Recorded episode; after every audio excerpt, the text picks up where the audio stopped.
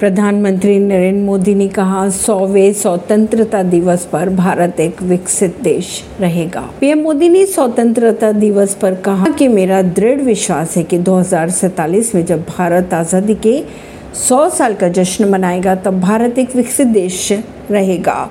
उन्होंने ये भी कहा, यह बात मैं अपने देश की क्षमता और उपलब्ध संसाधनों के आधार पर कहता हूँ। लेकिन सम, लेकिन फ़िलहाल समय की मांग बुराइयों से लड़ने की जिसमें भ्रष्टाचार वंशवाद और तुष्टिकरण शामिल है। परवीन नई दिल्ली से।